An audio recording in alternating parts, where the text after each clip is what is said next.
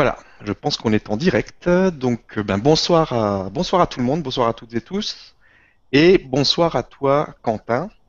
Donc, Quentin euh, Diner qui est avec nous euh, ce soir. Merci d'être présent avec nous et de d'avoir dit OK pour cette interview, cette Vibra conférence interview. On va donc procéder comme d'habitude. On va faire, tu vas nous raconter un petit peu bah, ton, histoire, comment ça s'est produit pour toi, cet éveil, etc. Là, ce qui s'est passé ces derniers temps pour toi, ce que tu fais aujourd'hui. Et puis, euh, et puis après, on passera aux questions-réponses, comme d'habitude. Voilà, donc je te remercie encore une fois d'être là et je remercie vraiment toutes les personnes qui suivent les Vibra conférences, euh, qui étaient là hier soir aussi. On a partagé un, vraiment un moment euh, très agréable ensemble. Et merci pour tous vos messages, vos, vos commentaires et tout, ça fait du bien. Euh, donc je te laisse euh, démarrer, te présenter, Quentin. Et puis ben, on est on est pressé d'en savoir un peu plus sur toi, même si moi je te connais. Vas-y. Ok, ben, bonsoir Stéphane d'abord. Euh, je te remercie pour, pour permettre cette interview, cette conférence et puis permettre ce, ce, partage d'expérience, partage de, de vécu parce que me présenter, dire qui je suis, ça va être un peu difficile, mais euh, expliquer euh, ce qui m'est ce qui m'a amené à cette prise de conscience aujourd'hui, c'est un, processus qu'on est chacun en train de vivre de plus en plus, en chacun, en notre cœur. Et, et donc, euh, je crois que c'est bien qu'il y ait une, une montée, une envie de, de témoigner pour chacun, chacun qui, qui vit cela, qu'il est euh, la nécessité et l'envie de, témoigner ce vécu, je crois que c'est bien parce que chacun peut se reconnaître et voir qu'on n'est pas seul à le vivre. Mm. Et euh, progressivement, chacun, le cœur s'ouvre. Alors si le processus, l'expérience est différente pour chacun, euh, fondamentalement, c'est la même chose qui, se passe pour tout le monde. Alors, pour, pour c'est pas facile de revenir dans le passé, mais il y a des énergies qui s'installent qui vont permettre cet exercice. Euh, simplement, euh, je dirais que, en fait, à, on va dire, euh, à, ma naissance, en esprit, c'était assez clair, mais c'était pas vécu dans le corps. D'accord. Donc, dès la naissance, si tu veux, j'avais déjà conscience que le monde tournait à l'envers, comme beaucoup. Hein. Et et puis, bah, ça, ça n'a rien arrangé, ça m'a pas aidé à bien vivre, hein, puisque je ne vivais pas dans le corps, donc euh, euh, je souffrais tout autant. Sauf que je ne pouvais pas accepter, euh, je pouvais pas l'accepter. Il y avait une intolérance totale, étant donné qu'en esprit c'était clairement euh, lucide, c'était, évident. Donc très vite, j'ai commencé à rechercher le pourquoi et une recherche de sens s'est opérée. Et dans tout ce qui a dans, tout mon parcours, euh, j'ai euh, euh, très vite, dès l'adolescence, progressé dans le développement personnel, puis je me suis intéressé au développement personnel, puis j'ai essayé de comprendre plus au niveau de la science, comprendre l'univers, essayer de comprendre par la physique. Et tout ce que tout, ce que je cherchais, toutes les, les réponses que j'essayais de trouver, finalement, c'était toujours des réponses mentales qui m'aidaient à avancer, qui m'aidaient à, à, avoir une compréhension de l'univers, mais finalement, je ne me rendais pas compte que je tournais en rond. J'ai jamais été sur une démarche spirituelle, une recherche de la vérité en tant que telle euh, dans le passé, parce que je m'intéressais pas à la spiritualité. J'étais quelqu'un de très cartésien, donc j'ai été euh, poussé à, à comprendre euh, les choses plus en, en, par la découverte de la science, on va dire. Et puis, euh, dans cette recherche, euh, donc à travers une, la lucidité, finalement, euh, je me suis rendu compte que la réponse, après avoir avancé et avoir compris plus ou moins, euh, selon certaines théories de l'univers, comment ça fonctionnait, je me suis rendu compte que la réponse ne pouvait se trouver que dans les personnes euh, qui avaient vécu un éveil spirituel, que ces grands sages en haut de leur montagne. Finalement, ces gens que, que je, j'excluais un petit peu, qui étaient pour moi des, initiés à part, ces, gens étaient des gens qui avaient réalisé cette réponse. Et donc, euh, des livres sont vraiment tombés dans mes mains de façon un peu magique. Et je suis comme ça, en un mois, tombé sur un livre d'Edgar Tolle, Le pouvoir du moment présent, qui, est très connu, hein. je pense que beaucoup de gens le, connaissent. Et puis un livre d'Arnaud Desjardins aussi, qui est une autre personne assez connue en France sur une personne éveillée, sur la spiritualité. Et puis Red Hawk. Et ces trois livres, en les lisant, tout de suite, il y a quelque chose qui s'est passé. Euh, profondément, euh, alors que j'étais assez mental et je cherchais des réponses, tout d'un coup, en découvrant ces livres, euh, il y a un sentiment de paix. Vraiment, il y a une résonance pour la première fois, en fait. Dans tout ce que je cherchais dans le monde, euh, j'avais jamais, même dans les réponses scientifiques que j'ai pu trouver, il n'y avait jamais une résonance parfaite, une résonance de cœur. Et tout d'un coup, en lisant ces mots, à travers les, vibrations derrière les, écrits d'Edgar Tolle ou d'Arnaud Desjardins, ça a résonné profondément. Et, la seule chose qui est venue en moi, c'est pas une réponse supplémentaire, c'est plutôt un abandon. C'est une paix qui a grandi, c'est un lâcher prise, c'est un espace euh, de, de vide qui a grandi en moi. Tout d'un coup, enfin, j'arrêtais de chercher enfin, je sentais que ben, la réponse était ça, c'était tellement évident. C'était vraiment. Euh, donc, c'est une libération. Mais c'est quelque chose qui était tellement profond que, en fait, sur le moment, je ne me suis pas vraiment rendu compte de ce qui s'est passé, pas l'ampleur de la révolution intérieure qui était en, train de, se passer. Et par après, j'ai compris que quelque part, là, mon âme qui souffrait euh, à se rechercher, ou plutôt mon ego qui n'entendait pas l'âme qui, me disait ce qu'il fallait faire, c'est plus juste. Euh, tout d'un coup, j'avais entendu l'âme à ce moment-là, et c'est comme si un choix avait été fait en conscience, et que euh, tout d'un coup, en âme et conscience, j'avais choisi la lumière, et qu'à ce moment-là, d'une certaine façon, on peut dire c'est bon, tu as fait le pas, maintenant on s'occupe du reste. Ça, je l'ai compris après, parce que à ce moment, un processus s'est déclenché. Et puis tout, tout s'est accéléré très vite. Euh, dans les semaines qui, sont, qui ont suivi, euh, le, cœur s'est ouvert brutalement et euh, beaucoup d'énergie sont, sont, sont sorties. En fait, c'est comme si la lumière descendait très profondément. Et puis, il y a un tas d'expériences qui ont suivi assez, assez rapidement, pendant des mois et des mois, énormément d'expériences se sont opérées parce qu'il y a une ouverture brutale et c'est de la lumière en fait qui, est, descendue dans le corps. Alors l'ego comprenait pas ce qui se passait à ce moment-là parce que j'étais en train de m'ouvrir de partout finalement. Je m'ouvrais, euh, le cœur s'ouvrait, euh, d'autres centres énergétiques s'ouvraient. Et sur le moment, en fait, je comprenais pas ce qui se passait. Maintenant, euh, rétrospectivement, je peux expliquer le processus assez simplement. Euh, qui est ce qui se passe pour tout le monde en fait, même si on le, sent différemment. Euh, le, principe est qu'en fait l'éveil spirituel, l'éveil authentique, c'est une naissance. Et naître, c'est l'univers est fractal. Ça veut dire que la partie contient le tout. Quoi qu'on voit autour de soi, quelle que soit la particule, quel que soit l'objet qu'on regarde, il contient toujours le tout. Donc euh, fractal, ça veut dire que par exemple dans notre corps, euh, un, électron qui tourne autour du noyau de l'atome, eh bien, c'est la même chose qu'une planète qui tourne autour du Soleil. C'est exactement la même chose, c'est juste un niveau d'organisation qui change. Tout l'univers est comme ça, ce qui veut dire qu'on n'est pas obligé d'aller au bout du monde pour essayer de trouver la vérité. La vérité est toujours ici et maintenant, puisque ici et maintenant contient le tout. En chaque chose, il y a le tout. Donc, euh, dans une fleur se trouve l'entièreté du cosmos. On peut tout expliquer à partir de choses très simples. Du coup, lorsqu'on comprend ça, c'est très facile. Mais cela commence à se vivre dans le corps et c'est pas mentalisé lorsque on vit cet éveil. Et donc une naissance, finalement, c'est la naissance de l'éveil spirituel. L'éveil spirituel, c'est une naissance qui est non plus une naissance du père et de la mère biologique, mais une naissance à un autre niveau, qui est au niveau de la mère terre. En fait, c'est Gaïa, la mère terre, qui, d'une certaine façon, on pourrait dire accouche. Et ça, c'est renouer avec l'âme. Ça, c'est quand l'âme commence à se retourner intérieurement. Et cet accouchement, c'est en fait le féminin sacré qui est retrouvé. C'est la Shakti féminine qui s'ouvre en soi. Et fondamentalement, tout est un, donc tout est cosmique. Donc, dire, parler à l'échelle terrestre, à l'échelle de la mer Terre, c'est encore un certain niveau d'identification, parce que tout est cosmique. Donc, on ne fait que passer par Mère-Terre pour retrouver l'ensemble du cosmos.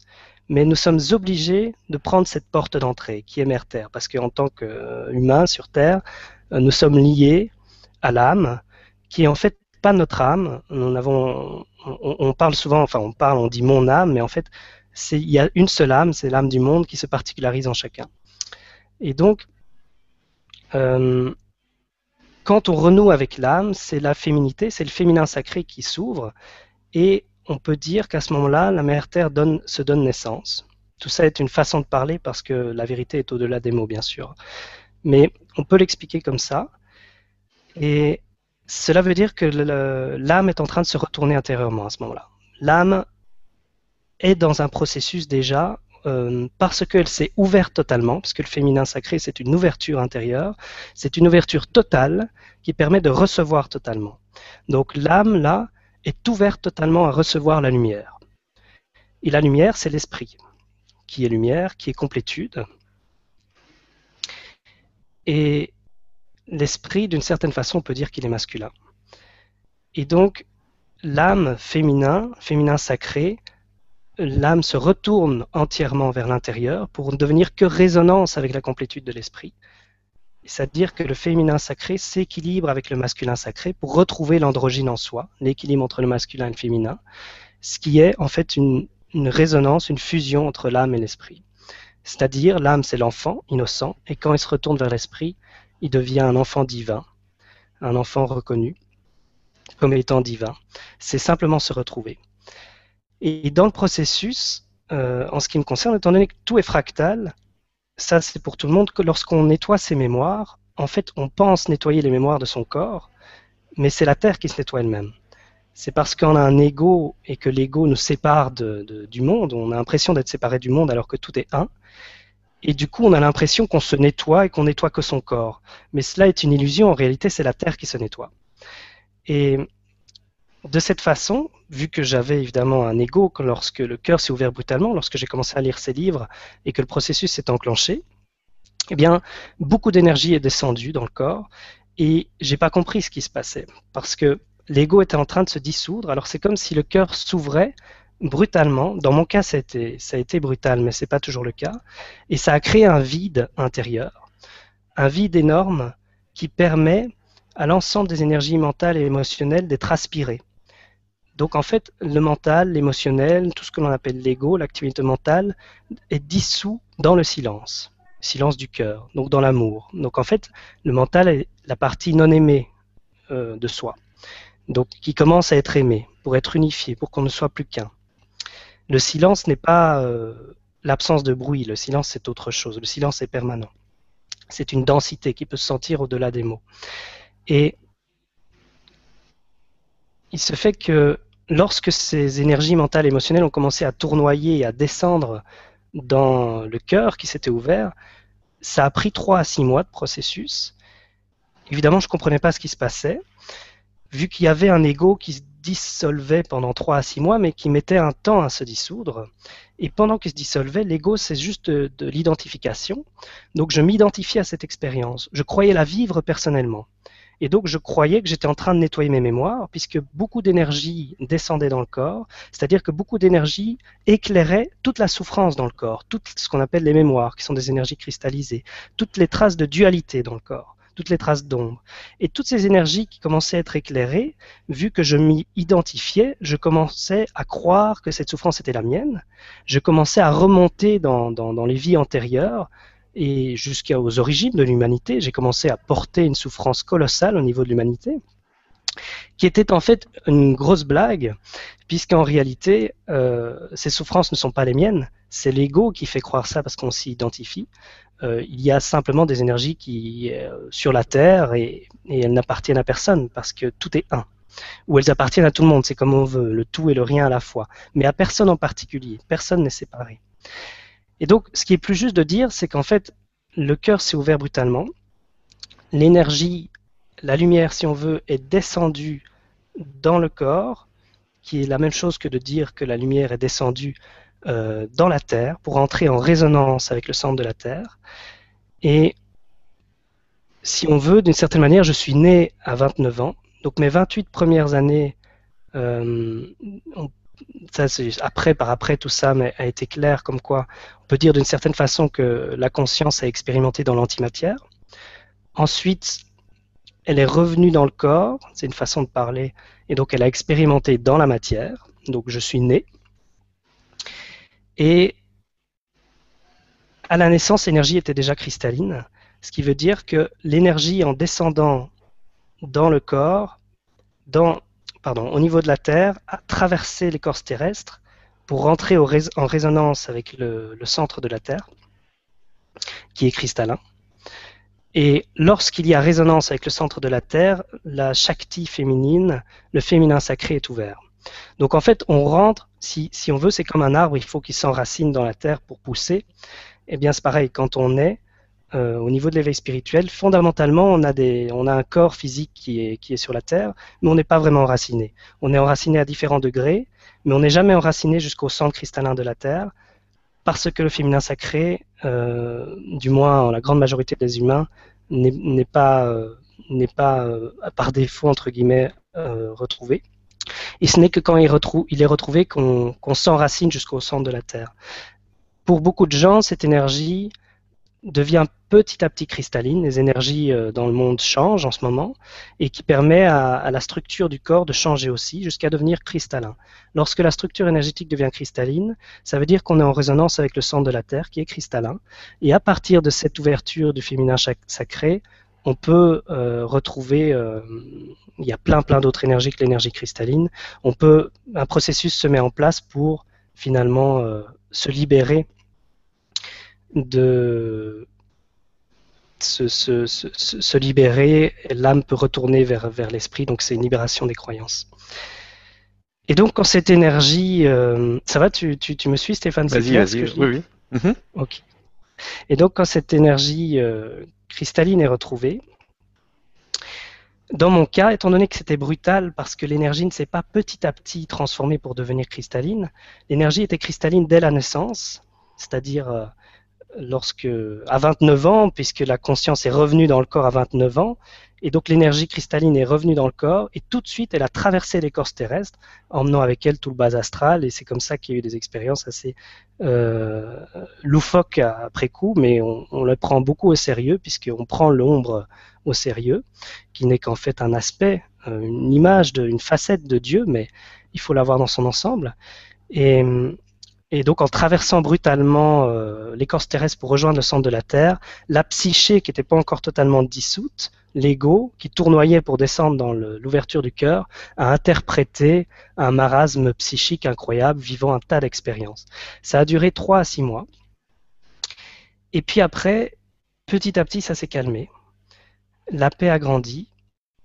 Et euh, environ, hein, c'est pas, c'est, pas, il y a a pas une date précise, mais il y a eu des prises de conscience successives quand même qui ont amené une plus grande paix. Et six mois après, environ, euh, je me suis surpris moi-même lorsque je posais mon regard quelque part. Avant, j'avais une distinction, une dissolution qui s'était créée. Je, c'est comme si je voyais mes pensées dans ce processus. Je commençais à voir mes pensées, à voir tout ce qui se passait.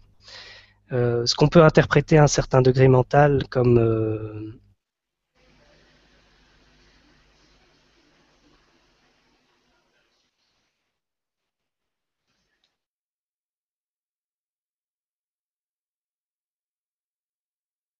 comme des anges. Un sentiment de grâce qui vient, je ne peux pas l'appeler autrement. Et cette grâce qui, qui augmente euh, fait qu'on commence à poser son regard quelque part, n'importe où, et il n'y a plus de pensée. Il n'y a plus rien. Et puis ça continue. Ça a continué puisque c'était il y a un petit temps maintenant, c'était il y a un peu plus d'un an. Et puis ça a continué et c'est devenu plus subtil. Dans mon blog, je raconte l'expérience jusqu'en mars. Et après, euh, il est plus possible de l'expliquer en mots parce que ça vient de plus en plus subtil. Et en réalité, ce qui se passe, c'est qu'on ne devient pas plus conscient. On devient de plus en plus inconscient. Parce qu'on se libère de toute identification, de toute croyance, tout ce que l'on pensait être est laissé tomber, est lâché, et l'énergie continue à rentrer, à rentrer, le cœur continue à s'ouvrir, à s'ouvrir, la tête continue à se vider, et puis, euh, il y a de plus en plus rien, en fait, ce qui fait qu'on n'a plus de participation personnelle. Et par exemple, aujourd'hui, je parle, mais euh, je ne pourrais pas exprimer ce que je suis en train de dire si j'étais seul. C'est parce qu'il y a une énergie qui circule et qui fait que les réponses sont données.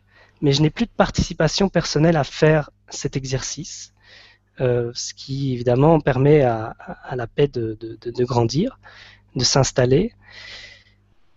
Et au final, voilà, j'essaye de l'expliquer d'une manière extrêmement difficile, parce qu'en mots, c'est extrêmement difficile, c'est la vérité, et que c'est simplissime. Et ça peut se, se ressentir beaucoup plus. Il ne faut pas attacher de l'importance aux mots qui sont dits. Ça peut se ressentir. Voilà, j'ai essayé d'expliquer ce processus. Je remarque que c'est impossible à exprimer. mais, mais, mais, mais l'important, c'est juste de le vivre, de le sentir.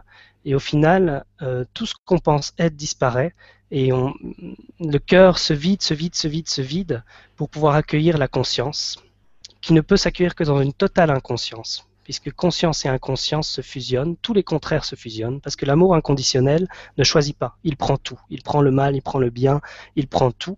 Euh, ce n'est que comme ça qu'est euh, que peut être l'amour inconditionnel, ce que l'on est.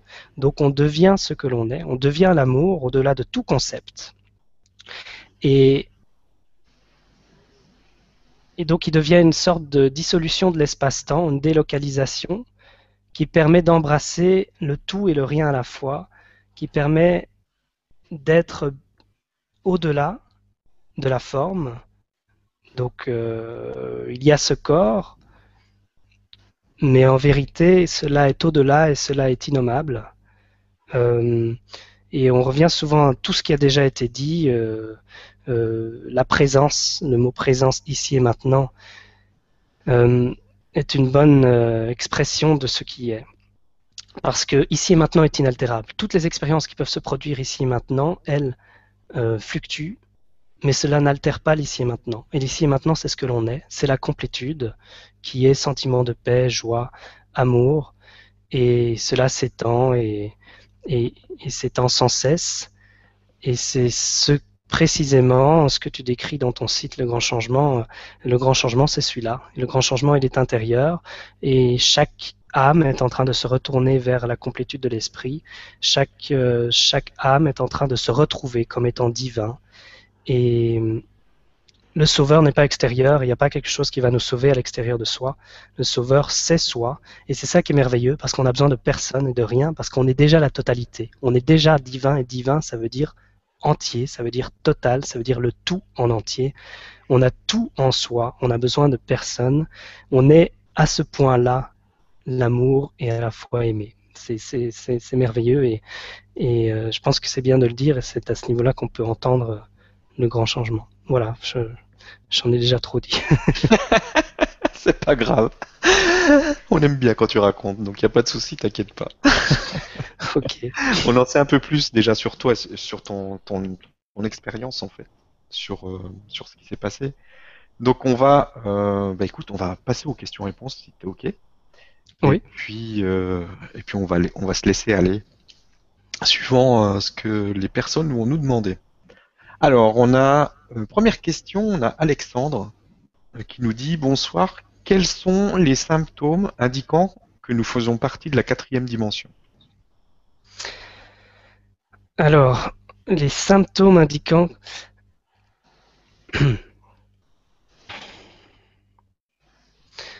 Alors, du, point de vue qui est exprimé euh, ici, euh, fondamentalement, il y a un point de vue absolu. Parce que l'éveil spirituel est celui dont je l'écris, enfin, qui est, ce qui est l'éveil spirituel authentique. Après, l'éveil, c'est un mot, évidemment. Mais tel que je décris l'éveil, ce n'est pas euh, qu'il est souvent employé comme ça aussi, une ouverture vers plus de conscience de soi. Euh, l'éveil spirituel tel que je l'écris, c'est une reconnaissance de l'absolu que nous sommes. Donc l'absolu, fondamentalement, ne s'exprime pas. Donc chaque mot qui sont employés sont forcément faux. Chaque mot est une distorsion. Euh, tout ce qui est dit, même ce corps, même je suis, est juste une affirmation de ce qui n'est pas. Le tout et le rien à la fois. Tout ça, par contre, peut être goûté. Tout ça peut être entendu. L'âme goûte. Donc le goût, c'est comme quand on goûte un plat. On ne goûte pas chacun des ingrédients. L'ensemble des ingrédients forment un goût d'ensemble. Cela, n'y a pas besoin d'être conscient. c'est la vie elle-même qui se goûte, c'est l'univers qui s'expérimente sur lui-même. Fondamentalement, c'est ce que nous allons retrouver, c'est-à-dire une transcendance de tout concept. La quatrième dimension est un concept. Ce que nous sommes est effectivement multidimensionnel. C'est ce qu'on peut l'appeler aussi l'ADN quantique. Nous sommes en train de retrouver notre ADN quantique. Ce qui permet d'être multidimensionnel. Être multidimensionnel, ça veut dire qu'on est l'ensemble, mais en même temps, simultanément. Toutes les parties de soi en même temps, simultanément. Tout se passe dans le présent. Donc, on peut, un saut quantique, c'est passer d'une dimension de soi à une autre dimension de soi, mais simultanément. Fondamentalement, il n'y a pas de passage. C'est la forme, c'est le fait d'en parler qui exprime un passage. Mais quand cela est vécu, c'est au-delà de tout ce qu'on peut penser, c'est au-delà de tout ce qu'on peut projeter. Parce que tout ce qui est vu à l'extérieur n'est que le reflet de soi. Tout ce qui est vu à l'extérieur n'est qu'une projection de soi-même. Et cette projection est de l'ordre de l'activité mentale. C'est ce qui est vu à travers les yeux de chair, non les yeux du cœur. Quand le cœur s'ouvre, si euh, on voit encore des choses à travers les yeux de chair, la projection n'existe plus. Parce qu'on projette plus. C'est-à-dire qu'on ne projette plus ce que l'on, des parties de soi que l'on n'aime pas, on les projette plus sur l'autre, rejetant la faute sur l'autre, dénigrant l'autre, jugeant l'autre, parce que le jugement a disparu. Si on s'aime totalement, on ne peut plus juger l'autre, puisque l'autre est soi. Il est le reflet de notre lumière. Donc, j'exprime cela ça peut paraître euh, complètement à côté de la, de, la question, mais ça l'est pas, euh, parce que justement, il est bien d'entendre de, l'intérieur que ce que l'on a véritablement est au-delà de toute conception. Parce que tant que son, on attache de l'importance à un concept, on est dans une résistance.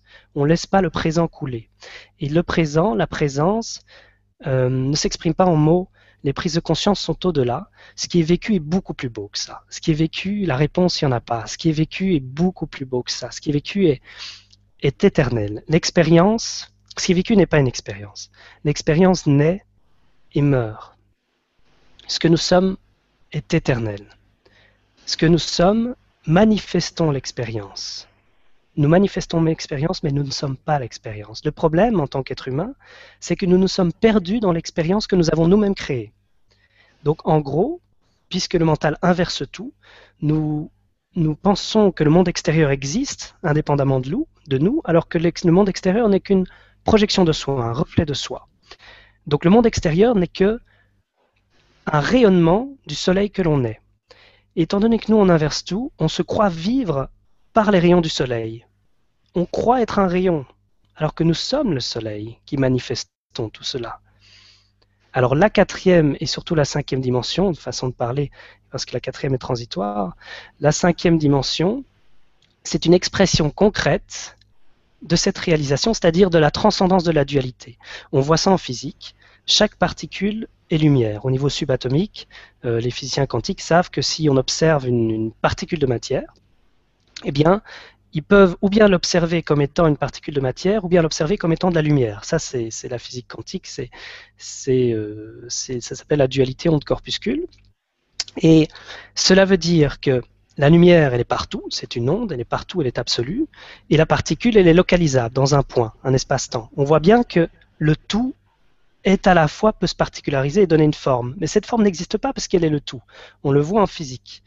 Ainsi, tout est lumière, n'importe quelle particule est lumière. Lorsque, la, on est en cinquième dimension, cela veut dire, c'est une façon de parler, mais on va l'exprimer comme ça, que chaque cœur est totalement ouvert. C'est-à-dire que l'amour est retrouvé. C'est-à-dire que la dualité est transcendée. Étant donné que tout est transcendé, euh, le monde extérieur est accepté et vu comme le reflet de soi. Et vu que soi est lumière, l'extérieur qui n'est pas distinct de soi. Il n'y a plus d'extérieur et d'intérieur en fait. Cette barrière se dissout, il y a juste la lumière. Et dans la matière, physiquement, même si la matière change d'aspect, elle est plus éthérée, forcément, puisque si tout devient lumière, ça veut dire que la vibration augmente et que la densité s'allège, devient plus cristalline, et chaque particule devient lumineuse, parce que chaque particule est reconnue comme étant lumière. C'est-à-dire que physiquement, chaque particule est la propre source de lumière. Il ne peut plus y avoir d'ombre. Chez nous, dans notre monde, il y a, une ombre parce qu'il n'y a qu'une seule source de lumière, c'est le Soleil. Et le Soleil éclaire toute la Terre et crée euh, des, grosses ombres à chaque fois que la lumière s'accroche sur une forme. Mais si chaque particule est lumière, il peut plus avoir d'ombre parce que chaque particule se suffit à elle-même. Chaque particule est complète. C'est donc retrouver la vérité qui fait que nous avons besoin de personne, que nous sommes lumière, que nous sommes complets. Et cela est vu à l'extérieur à travers nos yeux de chair. C'est ça la, la, cinquième dimension. Et, et donc, euh, à partir de ce moment, on, transcende toute, euh, toute, dualité. Est-ce que tu peux me répéter la, question pour être sûr que j'ai répondu? Il n'y a pas de souci. Donc, quels sont les symptômes indiquant que nous faisons partie de la quatrième dimension? Voilà. Alors, les, symptômes, euh, fondamentalement, cette question, si je peux me permettre, euh, de mon point de vue, est, fort mentale.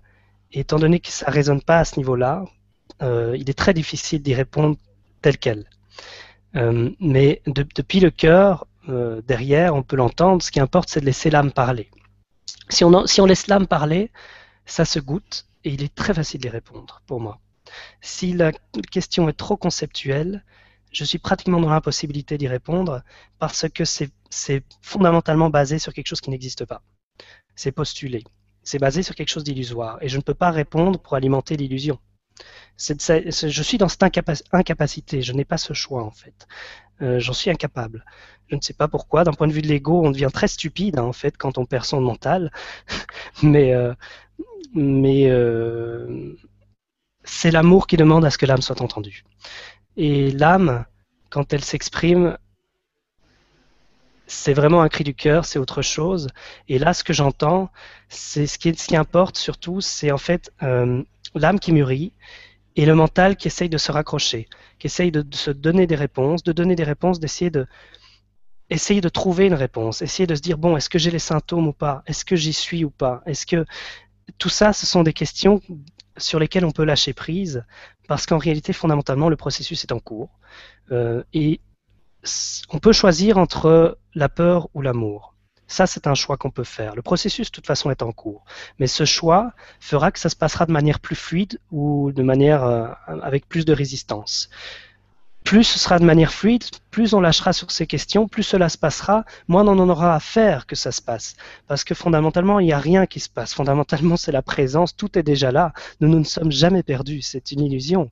Parce que l'éternel est éternel. Comment pourrions-nous le perdre?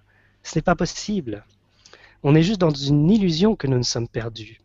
Et cette illusion elle-même crée notre souffrance, et le fait d'y croire et le fait de se questionner alimente cette illusion. Donc se laisser entendre, laisser entendre cela de l'intérieur permet à l'âme de mûrir et permet de trouver en soi la réponse qui ne s'explique pas plus on avance, plus on lâche prise en soi, plus, et ça, ça dépend des gens, il peut se passer énergétiquement des choses, comme, euh, et là, ça dépend de chacun, il peut se passer, c'est sûr qu'il peut se passer globalement euh, quelque chose au niveau du cœur, au niveau du chakra du cœur, quelque chose au niveau euh, de la tête, du centre de la tête aussi. Il faut savoir que dans le centre de la tête, si on, coupe le, on prend une, une transverse d'un cerveau, Hein, si on prend une tranche d'un cerveau au centre, on va voir qu'on a exactement euh, l'œil d'Horus. L'œil d'Horus qui est euh, euh, un graphique de, la suite de Fibonacci. c'est donc du nombre d'or. C'est donc tout simplement ce qui permet la proportion qui permet que chaque niveau d'organisation, la proportion, on va dire, qui permet que l'infiniment petit et l'infiniment grand sont ensemble. Si on rentre un algorithme dans un ordinateur et qu'on met ce, nombre-là dedans dans, une, dans un truc fractal, euh, dans un algorithme fractal, eh bien l'algorithme va, se développer dans l'infiniment petit, l'infiniment grand à l'infini. C'est la seule possibilité pour que l'ordi à l'infini développe ce calcul vers l'infiniment petit et l'infiniment grand à l'infini, c'est si on rentre ce nombre d'or. C'est la seule possibilité. Donc l'univers est simple, il n'est il est, il pas affectueux, il n'est pas passionnel. L'amour est impersonnel. C'est-à-dire que parce que si l'amour est passionnel, il s'attache à des choses. L'amour impersonnel ne choisit pas. L'amour prend tout. Donc mathématiquement, cela, et bientôt euh, officiellement cela s'expliquera, euh, l'univers sont des lois cosmiques qui sont régies par des constantes. Euh, donc tout est fractal, ce nombre, ce chiffre se retrouve dessiné dans notre cerveau, notre cerveau est construit de cette manière au centre. Donc il est évident que quand ce qu'on appelle l'illumination se passe, il y a une connexion qui se passe au centre du cerveau, qui est une connexion en fait entre les deux hémisphères cérébraux, qui se resynchronisent pour qu'on soit plus duel, que notre vision soit sans jugement. Il faut que les deux hémisphères travaillent en synchronie. Il y a un autre niveau, au niveau du cœur, une ouverture qui se fait. Et lorsque le cœur s'ouvre totalement, c'est-à-dire lorsque tout est nettoyé à à l'intérieur, à ce moment-là, la relation christique peut être accueillie. Cette relation christique peut être appelée Krishna, peut être appelée Bouddha, euh, ce que l'on veut, ça sont des noms, ce n'est pas important. Mais cette relation est une force d'amour impersonnel qui nous, qui nous, qui nous fait nous tenir droit, qui nous fait nous tenir qui, qui, qui, qui, prend, qui fait prendre forme la notion de sacré, dans le sens de dignité envers soi-même, dans le sens de respect envers soi-même, dans le sens d'honorer, de glorifier, mais pas à quelqu'un d'autre, c'est pas une dévotion, c'est soi, ce que l'on a toujours été. Tellement on se laisse porter et consumer par cela que ces mots prennent un sens sacré, et nous sacrés dans une grande gravité. Cela nous tient droit, cela nous tient sans peur, L'amour est l'absence de peur. L'amour impersonnel. L'amour passionnel a des peurs, puisqu'il s'attache, il fouille quelque chose. L'amour impersonnel est l'absence de peur. Ça, c'est la relation christique, cette, cette, force christique. Cette force christique, techniquement, corporellement, parce que ça n'a pas de sens de dire ça, on peut la ressentir ici, au niveau du cœur. C'est une énergie qui fusionne, qui est le résultat d'une épousaille entre l'âme et l'esprit, la féminité et la masculinité, masculinité, entre l'énergie mariale, les déesses, et des énergies masculines. C'est une fusion. Donc, fondamentalement, se limiter à la quatrième dimension et y voir des symptômes, dans le vécu, ça ne se passera pas comme ça. Ça, s'ouvre. Après, on peut sentir effectivement des énergies qui travaillent ici, des énergies qui travaillent au niveau de la tête, des énergies qui travaillent au niveau de la base de la colonne vertébrale, qui est euh, ce qu'on appelle la Kundalini, qui est effectivement une énergie féminine, puisque la Kundalini, de nouveau, ça ne se passe pas au niveau du cœur, ça se passe au niveau de la terre. La Kundalini part du centre de la terre et se déplace dans les montagnes. En ce moment, elle est dans l'Himalaya, elle est en train de se, déplacer. Et puis, vu que tout est fractal, on le revoit au niveau du, corps. Donc, c'est clair que c'est une énergie qui monte, une énergie féminine, et qui monte jusqu'à fusionner dans le cœur avec l'énergie qui descend par le coronal. Euh, de sorte que la terre et le ciel, qui n'est que représenté ici dans le corps par la tête et la base de, la colonne, se fusionnent dans le cœur. Donc ces trois foyers peuvent être en mouvement et je ne dirais pas que ce sont des symptômes de la quatrième dimension, mais ce sont des symptômes que l'âme mûrit.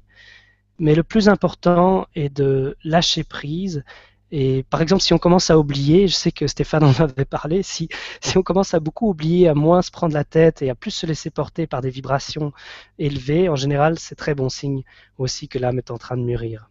Il ne faut pas être euh, trop, trop mental. Euh, Stéphane? Non, non, ça va. je ok, merci beaucoup pour, euh, pour la réponse et merci Alexandre d'avoir posé cette question qui est très, très intéressante. Oui, merci à toi pour, pour la question. Euh, on va passer à la question suivante, une question de Sergio qui nous dit bonjour et merci pour tous ces moments. Euh, le fait d'être sur le chemin de recherche, euh, de rechercher la lumière, signifie-t-il que l'on a terminé son cycle de réincarnation sur Terre? On peut le voir comme ça. D'une certaine façon, c'est juste. Puisque si, on prend le bouddhisme, par exemple, le bouddhisme parle euh, de la réincarnation. Hein, c'est la réincarnation est de toute façon quelque chose, un concept qui est oriental au départ, qui est dans l'hindouisme, qui est dans le bouddhisme. Et euh, dans le bouddhisme, on parle du, samsara beaucoup, qui est l'illusion, qui est le monde du mental, qui est le monde de la réincarnation. Et quand on atteint le nirvana, on transcende le samsara. Alors aujourd'hui, euh, on, la réincarnation est évidemment euh, aussi devenue un concept occidental, mais au départ, c'était au niveau de, l'Orient, dans la tradition qu'il est né, pas au niveau de la tradition christique, par exemple. Euh, fondamentalement, je me dois d'être honnête avec moi-même. Je sais que ça peut être délicat à exprimer. J'avais déjà fait un article là-dessus. Mais il n'est pas dit autre chose euh, d'autres intervenants, c'est que fondamentalement, la réincarnation n'existe pas. Parce que si tout est un, si tout est ici et maintenant, il ne peut pas y avoir de passé. C'est un degré d'illusion. Dans ma propre expérience, lorsque ça s'est ouvert de l'intérieur, pendant un temps, j'ai eu l'impression de remonter dans mes vies antérieures. Je suis même remonté jusqu'au passé, euh, jusqu'au passé, aux origines de l'humanité. J'ai eu l'impression d'être coupable de la chute. J'ai porté cette énergie-là, qui est en réalité un processus où la Terre se nettoie elle-même et a nettoyé ses mémoires, ou en partie du moins. Donc chaque cœur qui s'ouvre nettoie un peu les mémoires du monde et permet de faciliter le travail pour le cœur prochain qui, va s'ouvrir. Il y a quelque chose de, très beau là-dedans. Et évidemment, le, bel exemple est, Jésus qui a fait un gros travail pour nous tous en ouvrant la porte de l'amour et en nous permettant de se retrouver chacun. Hein, il a fait ce premier gros travail de nettoyage. Donc, effectivement, quand on est sur un chemin de vérité, on est en passe, on se donne la possibilité, je dirais, c'est plus juste, de pouvoir transcender euh, l'incarnation. On peut dire donc sortir du cycle de, des incarnations. Mais il est plus juste de dire transcender cette illusion, parce que fondamentalement, il n'y a pas d'incarnation. Mais tant qu'on y croit, on reste dans ce principe. On reste dans ce principe d'incarnation et on peut euh, aller de vie en vie, s'incarner et s'incarner. Mais Lorsqu'on a choisi ce chemin vers la lumière, on a choisi donc un chemin qui est non duel. On a choisi de se retrouver. Se retrouver est au-delà de cela, euh, puisque l'incarnation, c'est en fait euh, un corps astral qui est autour de nous. On a différents corps autour de nous. On a un corps euh, mental, un corps émotionnel, un corps astral. Et tout est projection. Donc, le monde astral est une projection de notre corps astral, une, une réflexion. Le monde extérieur, astral, est une réflexion de son corps astral. L'incarnation se passe à ce niveau-là. Lorsqu'on s'éveille, lorsqu'on retrouve la lumière, je parle de l'éveil spirituel authentique qui est fondamentalement de l'ascension, on peut l'appeler comme ça, hein, puisque c'est de ça qu'il s'agit en réalité. Euh, cet éveil fait que tous les corps, euh, lorsqu'ils sont, lorsque l'ego, l'activité mentale, l'ego est juste une production de l'activité mentale, lorsque l'ego existe encore, tous les corps sont liés entre eux. L'émotionnel, le mental, l'astral, ils sont comme ligotés. Et donc quand on meurt, euh, si on ne meurt pas bien, si le corps physique meurt, parce que fondamentalement rien ne meurt, mais si ce corps physique meurt, l'impression d'être en vie reste, elle est, identique. Si on meurt mal, c'est-à-dire qu'on ne meurt pas sereinement, on ne meurt pas dans un lâcher-prise, on risque de ne pas trouver la lumière, parce qu'on a trop de résistance. Alors on va tomber dans le monde astral. Certes, le corps physique se dégrade, tombe, l'activité biochimique du corps tombe lorsque ce corps physique meurt, mais les autres corps, le corps émotionnel, le corps mental, le corps astral qui est autour, continuent à vivre parce qu'ils ont des fréquences différentes et donc des durées de vie différentes, des durées de vie plus longues que le corps physique.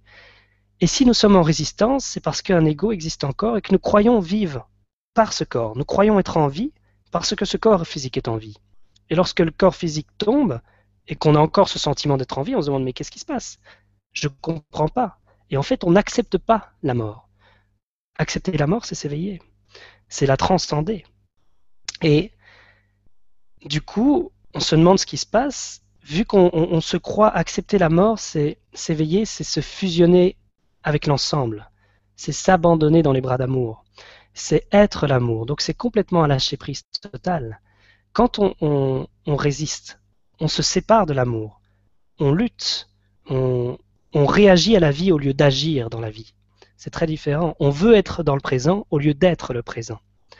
Et quand on, quand on est dans, ce, cette résistance, eh bien, euh, énergétiquement, les corps restent liés entre eux. On n'a pas lâché prise, on ne s'est pas délié. Et donc, euh, on est une âme ligotée avec son monde astral, et du coup, on se croit encore être séparé, on se croit être une âme vivant à part entière alors qu'on est juste l'âme du monde qui se particularise en, chacun. Et du coup, on va continuer à, se réincarner. Mais c'est juste une croyance qu'on projette, une croyance qu'on maintient en vie parce qu'on la croit réelle. C'est une croyance. Donc, oui, euh, c'est se donner la possibilité, mais être sur un chemin d'éveil, être sur un chemin vers la lumière, ça dépend ce qu'on entend par là. Parce que ça aussi, on peut le mentaliser, on peut y mettre des croyances. Donc, euh, il ne faut pas le, voir. Euh, il faut pas lire un, tas de bouquins là-dessus. Il vaut mieux ressentir dans son cœur que ça se passe et pas y former des croyances. Quelle que soit la croyance, le chemin vers l'éveil peut être aussi une croyance, parce que fondamentalement, il n'y a pas de chemin. Le chemin vers l'éveil, le chemin vers la lumière, est une avancée vers la prise de conscience qu'il n'y a pas de chemin ni personne sur le chemin. Tant qu'on est ligoté tant que les, Ça peut mettre un certain temps dans le processus pour se délier de tous ces corps, pour que le cœur s'ouvre entièrement, pour que la lumière descende entièrement, pour que tout se nettoie. Tant que cette transcendance n'est pas faite, tant que la dualité, qui reste un seul grain de dualité, ça veut dire qu'il y a des choses qui contraignent la circulation d'énergie. L'ensemble de ce qui contraint la circulation d'énergie est le mental. Ce qui contraint cette circulation est de la dualité c'est de la résistance. C'est des parties de soi qui ne sont pas aimées, que nous ne sommes pas encore prêts à aimer, que nous n'avons pas encore pardonné, en fait. Parce que nous sommes déjà pardonnés de toute éternité, mais nous-mêmes avons besoin de l'entendre et de l'accepter entièrement. Euh, accepter cette vérité.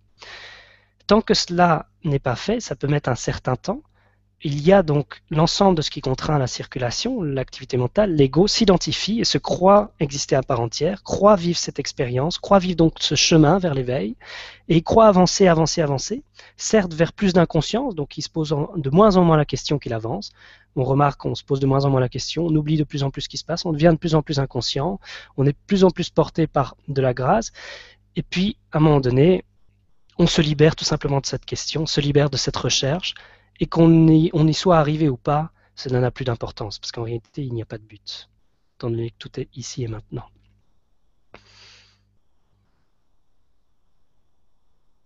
Merci beaucoup pour la réponse. Merci à toi pour la question. C'était bien complet. Merci à toi, Sergio, pour cette question. On prend maintenant une question de Gigi qui nous dit euh, Bonsoir tous les deux. Comment pouvons-nous vivre dans notre société? Euh, Comment survivre quand il n'y a pas de travail et que nous devons prendre ce qui vient, même si ce n'est pas épanouissant, même si on est sur un chemin d'éveil? Merci. Alors, comment devons-nous survivre? Je vais mettre la question pour la relire. Comment pouvons-nous vivre dans notre société? Comment survivre quand il n'y a pas de, travail dans cette vie d'aujourd'hui? Comment, euh, comment est-ce qu'on vit euh, là-dedans quand on est sur le chemin d'éveil alors de nouveau, je vais être euh, très vrai. je, bah, suis là obligé. Pour pas là pour. voilà, oui, oui. c'est-à-dire, c'est, si je fais cela, c'est vraiment par amour. Hein. Mm-hmm. C'est vraiment par amour, parce que être honnête avec moi-même, ce moi en question, c'est être honnête avec l'ensemble. Mm. C'est m'aimer et c'est aimer l'autre personne. Euh, d'une certaine façon, ce qui est dit ici ne s'exprime uniquement et totalement, et je le dis clairement, à l'âme. Uniquement. La personnalité, l'ego, j'en ai rien à faire. Rien à faire du tout. Parce que c'est l'illusion, ça. Et c'est pas ce vers quoi on est amené. Ce vers quoi on est amené, c'est se libérer de cette identification. Certains s'identifient à leur voiture, Bon, ici, je pense qu'on a plus ou moins passé ce stade, mais euh, dans, ce groupe ici. Mais le principe est le même. Certains euh, se pensent plus spirituels parce qu'ils ont lu beaucoup de livres, par exemple. C'est une autre identification. Certains se pensent euh, être un ange ou je sais pas, ou, ou, se pensent être une âme. Même être une âme, c'est une identification à un certain niveau. Il n'y a pas un seul mot, il n'y a pas une seule réponse qui nous sera laissée. Parce que ce qu'on demande, c'est d'être un enfant. Et d'être l'enfant, c'est innocent, c'est pur. Et la pureté est propre, elle n'est pas encrassée de, de, traces duelles, c'est-à-dire d'identification, quelle qu'elle soit. Il n'y en a pas une qui pourra traverser le voile. Il faudra être totalement nu. Et cela est simple. Il ne nous est pas demandé grand-chose. Il nous est demandé une seule chose. Ayez confiance. C'est de la foi. Juste s'abandonner en cela juste se laisser être ce que l'on est déjà. Juste, quand on regarde un enfant, un petit enfant, il ne se protège pas, il ne recherche rien, parce qu'il est baigné de l'amour de ses parents. Que ses parents soient tout près ou pas, il le sait. il, fait même des, choses un peu folles parce qu'il sait que ses parents vont les récupérer derrière. Il, s'en moque, il est baigné de cet amour, il a foi en cela. C'est suffisant, cela se suffit à lui-même. Eh bien, c'est de ça qu'on demande. Il ne se pense pas être quelqu'un, l'enfant. Il est innocent, il est à nu. Et c'est en ce sens qu'on peut comprendre euh, la phrase de Jésus, euh, le sacrifice de l'agneau, l'agneau de Dieu, pur, innocent. C'est en ce sens qu'on peut entendre, pas d'un point de vue dogmatique de la religion, toutes les religions sont dogmatiques, on le sait, mais derrière, il y a une essence qui reste, parce que les grands prophètes, Dieu ne voulait pas qu'il y ait des religions, ce sont les hommes qui ont inversé euh, le, pouvoir de l'amour et qui en ont fait un amour du pouvoir, mais au départ, euh, ce sont ces prophètes ont tous, évidemment, se sont tous exprimés d'une même voix, parce que c'était simplement un cœur qui s'exprimait, il n'y en avait qu'un seul et le cœur était ouvert. Cela demande est entendu, quand je dis que ça s'exprime au niveau de l'âme, c'est donc un langage qui n'est pas celui des mots. C'est un langage qui est une sorte de silence, qui est une vibration qui se communie, et Vibra Conférence a été super bien choisi, Stéphane, et, parce que la, vérité est là. Et si tu la choisis, c'est parce que tu le sens, c'est parce que Bien sûr quoi qu'on dise, quoi que, quoi qu'on, ça n'a pas d'importance. Il n'y a pas de juste ou de faux. Hmm. Ce qui importe, la vérité dans la forme, elle est unique pour chacun. On l'aperçoit chacun à sa façon. Mais quand on la ressent dans son cœur, eh bien, elle se communie comme étant exacte pour chacun. Ça, c'est une communion, c'est une communion de cœur à cœur. Donc ça, c'est quelque chose d'absolu. C'est quelque chose d'absolu. Et d'un point de vue de l'ego, de la personnalité, je, l'ai vécu moi-même euh, petit à petit. Il y a beaucoup de souffrance, c'est évident. Et l'ego s'approprie cette souffrance. On croit souffrir, mais c'est une croyance.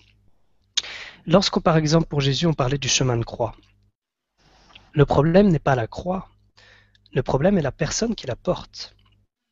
Cette personne se fait crucifier, mais la croix, elle reste, c'est la personne qui la porte qui se, fait, crucifier. Quelle prétention de porter cette souffrance? C'est de l'ego.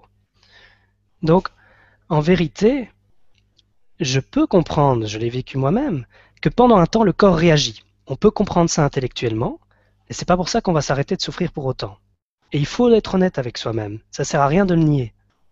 Il faut l'accepter, et accepter ce qui est ici et maintenant est la meilleure façon d'opérer cet acte de foi, de s'abandonner en ce qui est, de s'abandonner dans les bras d'amour, d'avoir une totale et pleine confiance. Et plus on fait cela, plus on se laisse porter par le cœur, plus euh, les vibrations vont s'élever. Alors, pendant un temps, on va réagir. On ne sera pas en action, on sera en réaction. Parce que le corps va encore réagir, parce que les corps entre eux, l'émotionnel, mental, etc., sont encore un peu ligotés entre eux. Donc, il y aura résonance avec le monde extérieur. Mais il ne faut pas oublier que le monde extérieur est soi. Quand je vois la réponse, la question comment survivre quand il n'y a pas de travail, et que nous devons prendre ce qui vient même si ce n'est pas épanouissant, c'est encore une volonté de trouver euh, du bonheur à l'extérieur de soi. C'est croire qu'il existe un endroit, une réponse quelque part. Croire qu'il y a quelque chose dans le monde, quelque chose qui va nous sauver, quelque chose qui va nous apporter le bonheur. Mais en réalité, le bonheur est soi. Il n'y a personne qui est heureux il y a le bonheur tout seul. Si quelqu'un veut être heureux, c'est quelqu'un qui se sépare du bonheur pour vouloir être heureux. Les choses et la vie est plus simple. Ce que je viens de dire, je peux totalement comprendre qu'il est difficile, à un certain niveau de maturité d'âme, de ne pas vouloir l'entendre. Que le bonheur est en soi et qu'il n'est pas dans un travail, dans des circonstances quelles qu'elles soient. Mais c'est ce qu'il est demandé, et c'est cela dont il faut euh, s'enlever, cette crasse de dualité. Cette, euh, c'est du sans jugement aucun, bien sûr. C'est cela dont il faut se dépouiller pour être à nu et pouvoir traverser le voile. Parce que lorsque le voile sera traversé, c'est pas un nouveau travail qu'on va nous donner. La conception de travail va disparaître. Tout est beaucoup plus simple. Tout est beaucoup plus simple. Fondamentalement, la seule chose qui nous est demandée n'est pas de faire quelque chose, mais d'incarner ce que l'on est déjà. Par cette seule, présence, la lumière s'occupe du reste. Par cette seule présence, la terre laboure l'âme, lave les péchés, purifie et bénit. Alors, être sur un chemin d'éveil, paradoxalement, ça renforce cette souffrance pendant un temps. Parce qu'il y a comme une contraction. Parce qu'on commence à voir toute cette réaction, on commence à voir ce qui ne va pas. Avant, on la niait. Il y a deux sortes de souffrance. Il y a celle du premier niveau, dont on ne peut rien y faire, qui est une souffrance inconsciente. C'est une souffrance, par définition, dont, on n'a pas conscience, qui, qui fait que, en fait, on consomme les plaisirs du monde. On consomme tout le temps. Et dès qu'on est plus satisfait par tel ou tel plaisir, immédiatement, c'est l'activité mentale, on remplace ce désir par un autre. Mais ce phénomène est immédiat et ça permet de préserver la zone de confort de l'ego. Tant qu'on est dans ce principe, tant que l'on ne voit pas ce processus, que l'on ne fait que sauter d'un plaisir à un autre à consommer, que l'on ne fait que sauter d'une croyance à une autre, on souffre inconsciemment. On ne peut pas s'en libérer. Mais à un moment donné, en fonction du degré de maturité de l'âme, et là, il n'y a aucun jugement là-dedans, parce que tout est parfait. Donc tout est nécessaire. Tout ce qui se passe maintenant correspond à un rythme cosmique parfait. Donc chacun et chaque chose à sa place. Mais à un moment donné, l'âme dans le processus mûrit de telle manière qu'on comprend que quels que soient les plaisirs du monde, quel que soit ce qu'on peut consommer, cela ne nous apportera pas le bonheur. Il ne se trouve pas là. À un moment donné, on a fait le tour. Et certains ont besoin de plus d'expérimenter pour faire le tour, certains ont cette prise de conscience rapidement. Et là, on se retrouve devant un mur. Parce qu'on se dit, euh, ben merde, y quoi que je consomme, euh, je ne vais pas trouver la réponse, je souffre. Je suis obligé de l'accepter. Là, de nouveau, j'aime pas trop m'exprimer non plus comme ça parce que le but n'est pas de se victimiser. On n'est pas obligé de le voir en se culpabilisant. On peut juste avoir cette prise de conscience, le remarquer, pour comprendre que le chemin est en soi. Il n'est pas obligé d'être difficile, ce chemin. Tout d'un coup, on peut avoir cette prise de conscience rapide que la réponse est en soi et se laisser porter par le cœur. Et lui euh, va nous dire ce qui est, va nous laisser porter, parce que la voix du cœur est une voix qui, plus le cœur s'ouvre, plus les choses se fluidifient, se fluidifient d'elles-mêmes, tout devient synchronicité. Mais en fait, ce qui se passe n'a pas d'importance ce qui se passe n'est pas ce qui nous apporte le bonheur. Ce qui se passe, c'est juste le fait qu'on se laisse porter par le cœur, quoi qu'il se passe. C'est très différent. Donc, c'est le fait d'être. C'est juste le fait d'être. Au moment où on accepte de lâcher et de se laisser porter par le cœur, on ne se pose plus la question de trouver ou pas un travail épanouissant, des circonstances épanouissantes. La vie nous apporte d'elle-même ce qui est nécessaire. Le problème, c'est que on, on accepte, il faut accepter la vie telle qu'elle est et non pas telle que nous voulons qu'elle soit. Cela est très différent. Parce que vouloir la vie d'une certaine façon, c'est une projection de l'ego. C'est remettre en question notre propre création. Ce n'a aucun sens. Pourquoi remettre en question ce que nous avons décidé? S'il est ainsi, c'est qu'il a une raison? On peut ouvrir les yeux du cœur pour se rendre compte, ici et maintenant, pas besoin de chercher demain, pas besoin de chercher à côté, dans la pièce d'à côté, dans, la maison d'à côté. On peut se rendre compte ici et maintenant en écoutant plus attentivement soi, en ouvrant davantage ses yeux. Et alors on va voir que le présent se découvre un peu comme une fleur euh, sur lui-même.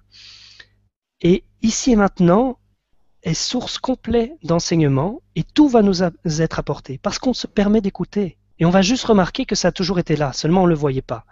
Tout est déjà là. On nous donne déjà tout. On n'arrête pas de nous dire, façon de parler, que nous sommes pleinement aimés. Nous sommes pleinement aimés. Il n'y a plus qu'à nous de l'accepter. Tout ça est une souffrance inutile, mais qui se contracte lorsqu'on est sur un chemin d'éveil, parce qu'on est dans cette deuxième souffrance. Maintenant, il ne faut pas tomber dans une mentalisation de se fustiger, de se victimiser, ou de rejeter la faute sur les autres, au monde.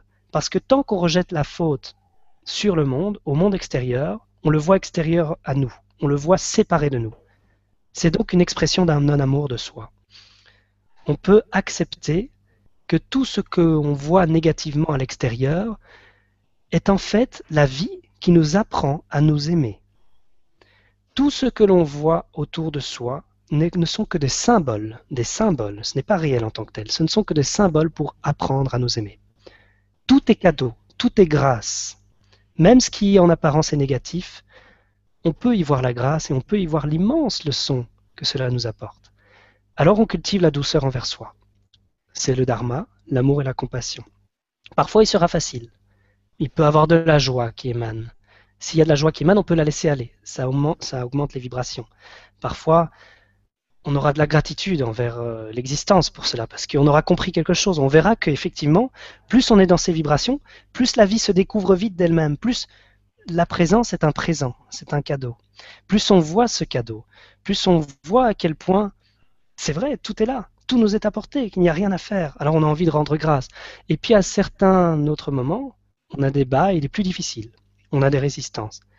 Eh bien, c'est pas grave, parce que ça fait partie de ce qui est. À ce moment, on peut simplement se pardonner de résister. Si on n'arrive pas à lâcher prise, eh ben on peut se pardonner de ne pas arriver à lâcher prise. C'est pas d'agir de, cette manière nous fait lâcher prise, parce qu'on obtient ce à quoi on a renoncé. Donc, quand on n'y arrive pas, quand on a des difficultés, on se pardonne pour cela. Ce qui fait qu'on cultive en permanence la compassion envers soi-même. Et puis, à d'autres moments, c'est plus facile de cultiver l'amour. La joie et, la gratitude peuvent se laisser aussi exprimer. Et on est toujours dans une élévation de vibration qui augmentera cette synchronicité. Parce que les énergies aujourd'hui permettent, la lumière descend sur Terre et permet aux âmes beaucoup plus facilement qu'avant de se retourner intérieurement, permet au cœur beaucoup plus facilement de s'ouvrir. Donc le choix, entre guillemets, vers la lumière, le choix de s'écouter est de plus en plus facile. Et de la même manière, la résistance sera de plus en plus dure. Elle sera de plus en plus oppressante. On peut choisir entre la paix et l'amour, il n'y a rien qui est jugé, mais il faut avoir conscience de ce processus. C'est un fait. Et donc on peut se laisser aller à ce qui est en notre cœur et ne surtout pas essayer d'imaginer, pas des et si, et si je fais ça, qu'est-ce qui va se passer? On n'en sait rien de ce qui va se passer. Euh, le cœur, c'est pas comme le mental qui projette des réponses. On ne sait pas ce qui va se passer. Moi, je n'ai aucune idée. Avec Stéphane, on se disait juste avant, euh, on est prêt, mais on ne sait pas pourquoi. on n'en sait rien, et c'est ça qui est chouette, parce que c'est comme ça qu'on peut être en joie, parce que parce que on n'a pas la prétention de savoir quoi que ce soit, de faire quoi que ce soit, de participer à quoi que ce soit. On n'en sait rien et c'est très bien comme ça. Euh, l'enfant est innocent, il exprime ce qu'il est comme ça et il s'émerveille de ce qui arrive devant lui, tout simplement. Et ce qui arrive devant lui, ben, c'est la vie qui lui, qui lui montre des choses avec joie, qui lui apporte des cadeaux tout le temps. C'est les cadeaux qu'on nous apporte, c'est l'univers qui s'expérimente sur lui-même, c'est l'amour qui respire. Voilà. Merci beaucoup pour cette belle réponse et merci à Gigi d'avoir posé cette question. Merci Gigi. On va passer à la question suivante. Une question de Pew qui nous dit Bonsoir et merci à tous les deux. Pouvez-vous nous expliquer la différence entre l'éveil, l'illumination et l'ascension C'est un article, je ne sais pas si c'est totalement par hasard ou si c'est fait exprès, parce qu'il y a un titre d'un article sur euh, mon blog qui est euh, exactement celui-là. Donc, D'accord. Euh, ah ouais. bon. Alors, précisément en plus, c'est assez étonnant. Donc, alors, ce sont des mots, évidemment. Et de nouveau, tout ce qu'on dit ici est si c'est entendu de l'intérieur, est bien plus important que chacun des mots qui sont prononcés. Euh, parce que, de nouveau, l'éveil spirituel, l'illumination et l'ascension, bon, l'éveil spirituel tel qu'il est vu dans la tradition authentique, c'est-à-dire depuis des milliers d'années dans le bouddhisme, dans l'hindouisme, ou aussi dans, la religion euh, chrétienne ou dans le judaïsme, la religion chrétienne, si on, évidemment on l'enlève de l'aspect dogmatique, hein, derrière la même chose a été dit, cet éveil spirituel-là, ben, on vient d'en parler, c'est venir redevenir un enfant.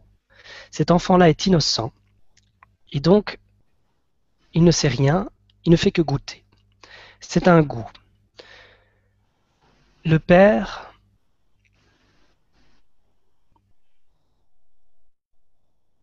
se goûte lui-même grâce à l'âme par l'esprit. La vie est un goût. La vie se goûte. Ce goût n'est pas conscient. Il peut y avoir de la souffrance, les larmes peuvent couler, mais pleinement. La joie peut être en même temps l'exaltation, la grâce, l'amour, tout est possible. Parce que l'amour ne choisit pas. Mais il n'y a personne qui souffre, il n'y a personne qui en joie, il n'y a personne qui recherche et qui est quoi que ce soit. Sinon, la complétude ne peut être. Ne peut être. Tout se suffit à lui-même. Il y a juste le goût qui se suffit à lui-même, présence qui se consume sur elle-même. On le voit euh, en science, le zéro absolu, on le connaît, il est atteint. Donc, il y a une limite au froid. Par contre, on n'a pas trouvé, à l'heure d'aujourd'hui, et ça m'étonnerait qu'on le trouve, euh, une, limite dans le chaud. C'est-à-dire que plus on va vers le chaud, plus la lumière devient blanche. Il n'y a pas de limite, c'est-à-dire que la lumière, et scientifiquement on le voit, peut devenir toujours, toujours, toujours, toujours plus blanche. C'est cela ce goût. C'est une consommation éternelle qui se consume, qui se consume, qui se consume sur soi-même, glorification. Ça, c'est la relation christique, qui dépasse toute conception. C'est vraiment la notion de sacré qui est absente complètement de peur, évidemment. Ça, c'est une étape qui est déjà transcendée, mais qui continue à s'harmoniser, à s'unifier, à se goûter, à se fusionner. C'est donc une option absolue que j'essaye d'exprimer très maladroitement et qui en fait ne peut que se vivre, mais qui peut être entendu à l'intérieur, parce que la beauté est que cela est déjà en chacun des cœurs. Si on se permet d'écouter, si on n'est pas trop mental à essayer de comprendre ce qui se dit, parce qu'à un moment donné, ça va être impossible. Plus l'âme s'exprime, et si je laisse l'âme complètement partir et, s'exprimer, c'est au-delà de l'âme, c'est pas vraiment ça, mais si ça se laisse complètement euh, s'exprimer, le mental, il va plus savoir quoi faire, parce qu'il pourra rien comprendre de ce qui va se dire. Mais l'âme, elle, elle entend, elle comprend tout. Elle comprend très bien parce que c'est son langage. Et le cœur a cette vérité. Donc si on ne se rend pas sourd au murmure de l'âme, en essayant justement de comprendre, en mentalisant, si on se laisse juste pénétrer, ressentir cela, alors on est sur le plan de l'âme, le langage de l'âme, et l'absolu, qui n'est pas exprimable, même si les mots, euh, il n'y a aucun mot qui est juste, chaque mot exprime une demi-vérité, qui ne peut s'accompagner que de son contraire. Un mot, c'est un son qui naît du silence, qui ne peut que donc mourir. Naissance et mort se fusionnent. Au final, au final, cela est donc au-delà. On ne peut pas l'exprimer en mots. Mais tout ce qui est dit là peut être entendu. On peut le reconnaître parce que cette vérité dans le cœur, il y a une résonance qui se fait avec cette flamme dans le cœur. Et elle peut commencer à briller. Parce qu'on le sent, on le voit. Donc l'éveil, tel que j'en je parle, l'éveil spirituel n'est pas une expérience qui nous rend plus conscients, mais la transcendance de toute expérience. Une expérience naît et meurt. L'éternel n'a ni naissance ni mort. L'éternel est ce que nous sommes. Cela est absolu, cela est tout, et l'ensemble, et rien à la fois. Cela est innommable, cela s'exprime dans certaines traditions par la Trinité. Notre univers est trinitaire, trois fois un. C'est pas le cas de tous les univers, mais notre univers est trinitaire et repris selon le Père, l'Esprit et le Fils. Le Fils qui est le Père qui s'enfante lui-même par l'Esprit. L'Esprit est multidimensionnel. L'Esprit est donc l'Esprit de Dieu qui est tout en même temps, ici et maintenant, fusionné en un seul point, ici et maintenant. Et l'âme, et cette fabuleuse technicité qui a permis que cela se goûte, que cela puisse être goûté, que Dieu s'expérimente lui-même de cette façon. Le Père s'enfante lui-même. Je suis, mais je ne peux me voir. Cela est impossible, car il y a juste l'inconscience. Il y a juste le goût complétude, sans quoi la paix ne pourrait être. Ça, c'est l'éveil. Avec quelques nuances qui ne sont pas utiles, on peut dire que c'est l'illumination et l'ascension. L'illumination peut être liée au toucher à l'intérieur du cerveau, le, fameux, œil d'Horus dont j'ai parlé, qui se reconnecte. Et l'ascension, fondamentalement, ce dont on parle aujourd'hui, l'ascension, c'est de cela qu'il s'agit. L'éveil spirituel est l'ascension. Parce qu'on on ascensionne notre corps émotionnel, on ascensionne notre corps mental, Lorsque cela s'ascensionne, on n'a plus les émotions duelles. C'est physique, ce n'est pas mental, c'est vécu dans la chair. Il reste les sentiments de complétude, mais il n'y a plus de, dualité. D'ailleurs, je distingue sentiment et émotion. Émotion, c'est de basse vibration. La peur fait partie des émotions. Le sentiment est beaucoup plus élevé. C'est quelque chose qui, n'est pas du même ordre, qui n'est pas de l'ordre astral, qui est du, monde de la lumière, façon de parler, qui est, au-delà de cette bulle astrale qui, qui est un voile mental posé au-dessus du cœur. Le voile mental fait que le cœur est la lumière. Parce qu'il y a un voile mental posé au-dessus du cœur, la lumière s'accroche, traverse ce voile, et en traversant ce voile, elle s'accroche à ce voile, elle s'accroche à des formes, et en s'accrochant, elle crée des ombres. Ça crée la dualité, et on voit des ombres et de la lumière partout autour de nous. Quand ce voile se déchire, il n'y a plus que la lumière elle-même. Le mental ne projette plus rien à l'extérieur. Ce voile, c'est l'astral qui était collectivement projeté, qui a formé carrément, on l'a fait nous-mêmes. Il n'y a pas de, de, méchants à l'extérieur, il n'y a pas de, de gentils ou de méchants. On projette nous-mêmes soi, l'amour est soi. On a créé nous-mêmes, nous sommes créateurs absolus. Donc, quand je dis nous, il serait plus juste de dire je. Je qui comprend évidemment le nous et l'ensemble. Et cela est créateur absolu. Il a décidé de collectivement créer cette expérience et créer un voile mental qui a finalement s'est mis autour de la Terre, qui a créé ce monde astral, qui a créé cette illusion d'incarnation pendant longtemps. Tout ça est en train de se dissoudre. Mais on l'a créé nous-mêmes. Ça sert à rien de rejeter la faute à l'extérieur parce qu'on ne fait que résister encore plus au lâcher prise. Maintenant, il n'est plus le moment de d'accuser. il est venu le moment de pardonner. Nous sommes à l'heure du pardon. Et le pardon, certes, peut être utile de le faire avec ses proches, avec l'entourage, mais le pardon est surtout en soi, parce que fondamentalement, l'univers nous, aime inconditionnellement et seuls nous ne l'entendons pas encore. Ce pardon permet d'être nu. Alors on sort de l'astral, c'est l'excarnation et non plus l'incarnation. Et l'excarnation, et l'ascension. Ascensionner et retrouver des parties de soi qui se fusionnent en un seul soi. L'âme qui se tourne vers l'esprit devient résonance de complétude avec l'esprit, masculin et féminin s'équilibrent, et l'esprit qui est lumière, fusionné avec l'âme, fait qu'il n'y a plus que ce goût-là. On est donc dans le monde de la lumière, on a donc ascensionné en fonction, mais là c'est dans le processus et c'est moins utile, parce que cela devient mental et dans les faits, on, ne peut que le vivre. Il y a euh, cet aspect multidimensionnel euh, s'étend dans une profondeur une intensité qui est différente en fonction des qualités d'âme de chacun, qui fait que la dimension entre guillemets dans laquelle on peut ascensionner n'est pas la même. Mais cela est encore un niveau relatif. Parce que fondamentalement, on est au-delà de tout ça. Ce que nous sommes est au-delà. Au-delà de tout. Nous sommes complètement divins. C'est beaucoup, beaucoup plus beau et plus simple que tout ce qui peut être exprimé. Il y a donc évidemment un lien direct, et cette ascension est intérieure. Ensuite, il y a différents niveaux qui ascensionnent, mais tous ces niveaux ne sont que soi.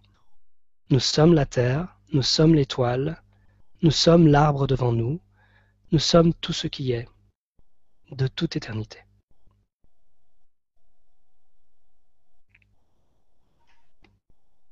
Merci beaucoup pour cette belle réponse. Et merci à Pio d'avoir posé cette question. Merci Pio. Alors, on va prendre maintenant une question de Séverine. Alors, Séverine nous dit bonsoir à tous, merci à Quentin et à Stéphane, encore une belle soirée. Ma question serait comment atteindre la paix intérieure constante et atteindre l'illumination? Merci, belle soirée à tous. Je vous envoie à tous beaucoup de lumière et d'amour. Alors, merci beaucoup pour ta question, Séverine. Euh, comme d'ailleurs, merci à tous les participants et merci à toutes les questions et merci de permettre cela tant que j'y suis, euh, euh, sans quoi cela ne pourrait, ne pourrait être possible. Hein. C'est la vie qui permet cela et je m'émerveille en direct et je partage cela de, de ce possible. La paix intérieure, il n'y a pas de différence fondamentalement avec l'illumination telle que je l'entends parce qu'évidemment, on peut y mettre ce qu'on veut dans les mots, ce ne sont que des mots. Euh, tel que je l'entends, la paix intérieure, c'est tout simplement être en paix. C'est donc pas être relativement en paix. Il faut faire une différence entre l'éveil et la thérapie. La thérapie permet de se sentir mieux. C'est donc quelque chose de relatif, vu qu'il y a toujours moyen de se sentir encore mieux. Si on est mieux, ça veut dire qu'on est mieux par rapport à un état antérieur et qu'on peut l'être encore. On n'en a jamais fini comme ça. L'éveil est se libérer du besoin de se sentir mieux. C'est très différent. C'est là que l'absolu peut être. La paix intérieure est à ce niveau-là. Ce n'est pas quelque chose de relatif. C'est la paix suprême. La paix suprême ne peut être quand il n'y a plus personne qui est en paix. Seule la paix elle-même, complétude.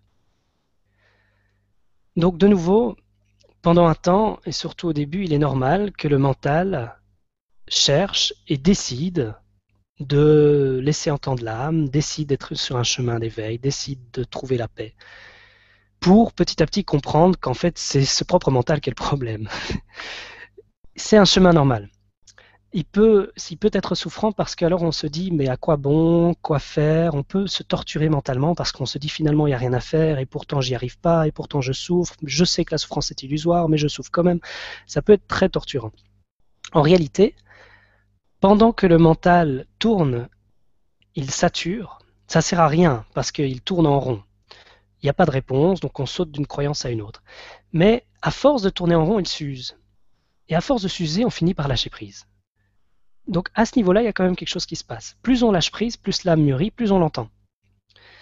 Plus mentalement, avant, on cherche à être conscient, on cherche à plus savoir, on cherche à retrouver plus de parties de soi, donc à être super multidimensionnel, euh, tout ça, c'est une façon de parler. Mais il est évident que toutes les canalisations, par exemple, que l'on peut voir, les canalisations, le, terme channeling canalisation, euh, tout ça est dit sans jugement et ne contredit en rien, si on l'entend de l'intérieur, ce qui est dit déjà. Euh, les canalisations ne sont que l'expression d'un mental. C'est le mental qui permet la canalisation. Cela ne veut pas dire que l'essence du message est fausse. Loin de là. Elle est même juste. Tout est juste. Mais il y a une distorsion qui est celui du mental. Nous avons créé nous-mêmes ces canalisations. C'est notre création, tout ça aujourd'hui, à l'échelle collective, parce que les canalisations se, sont étendues à l'échelle de la Terre et se sont harmonisées, parce qu'avant, euh, du côté euh, atlantique, il y avait une avance dans le temps par rapport à l'Europe. Enfin, tout ça s'est harmonisé dans les énergies. Mais cela reste une expression du niveau mental collectif sur Terre. On peut imaginer que lorsque tous les cœurs s'ouvriront et que quand le mental se dissolvera, le principe de canalisation évidemment disparaîtra. Parce que cette canalisation sous-entend que on est soi séparé, communiquant avec quelqu'un d'extérieur. Ça crée un espace-temps. C'est illusoire. Lorsque tout est ici et maintenant, tout est fusionné, nous ne faisons que parler avec des parties de soi. Alors même mentalement, beaucoup de gens le savent évidemment quand, ils canalisent. Hein. Je ne remets pas du tout ça en question. Euh, tout ça est conscient.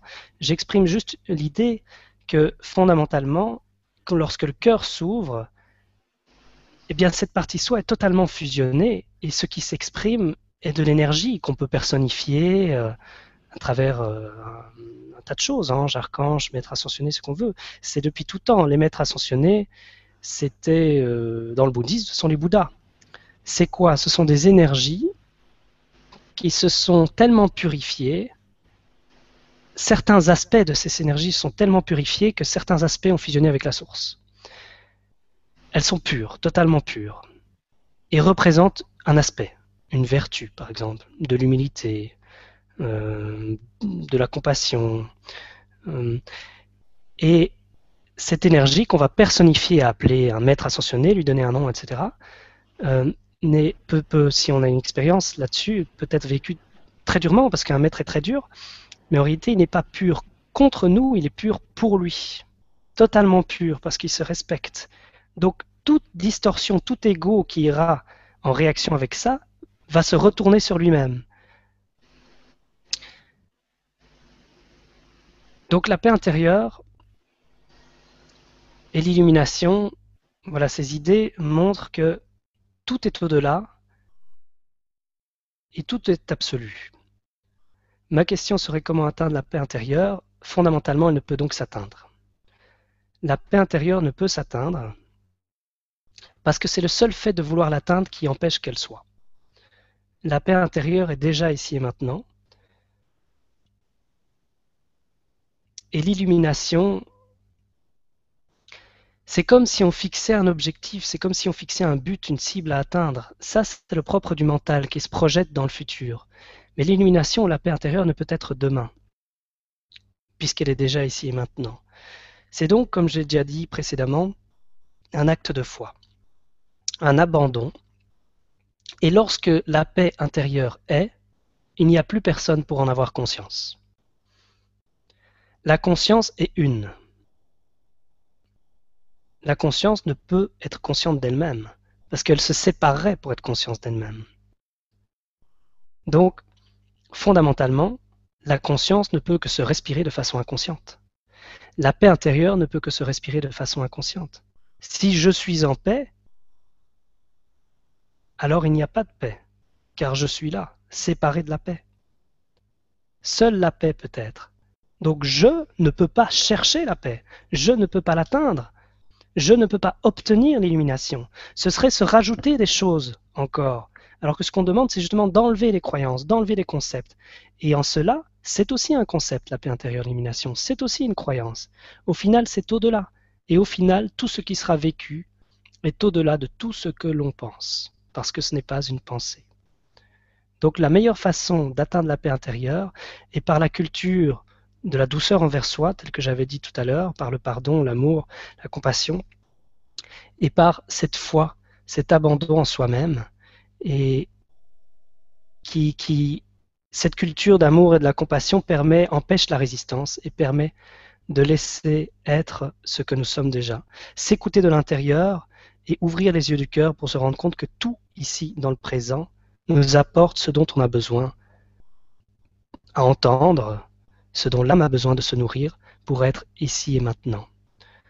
Cette volonté de l'atteindre est en fait l'âme qui appelle à s'éveiller et le mental qui interprète cette volonté euh, en y mettant un objectif, en y mettant une cible. Mais si on se met, on se permet d'écouter l'âme, on remarque que c'est pas ça qu'elle dit. Elle ne demande pas à atteindre quelque chose, elle ne demande pas à atteindre une cible. Elle dit simplement je suis prêt, laisse-moi faire, écoute-moi, et le reste se fera de lui-même simplement un pas à faire, juste un pas, et puis euh, l'intelligence s'occupe du reste. Merci beaucoup. Et merci à Séverine pour la question. Ça passe vite. Oui. C'est bientôt l'heure. Mais on va encore en, encore en prendre au moins une. Euh, on a Alexandre euh, qui nous dit Bonsoir, merci pour cette conférence.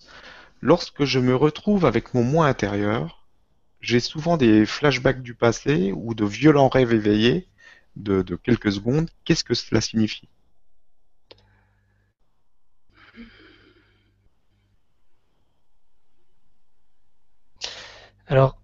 Il faudrait être peut-être un peu plus précis. Merci Alexandre pour ta question. Qu'est-ce que tu entends par moi intérieur Pour que je, je permets de mieux voir?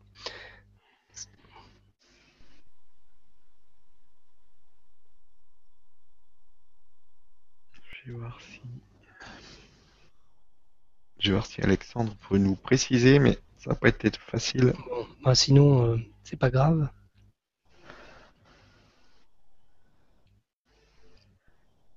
Qu'il y a beaucoup, beaucoup de, oui.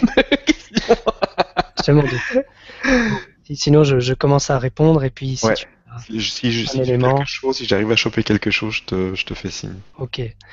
Euh, parce que évidemment, en fonction de ce que l'on estime être le moi intérieur, euh, la réponse peut être différente. puisque fondamentalement, euh, c'est un niveau d'identification.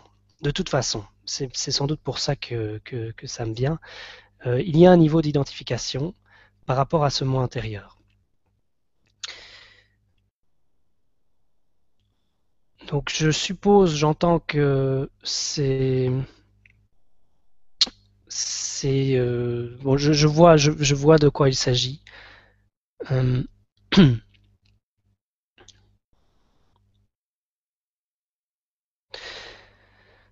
Ce sont des, réactions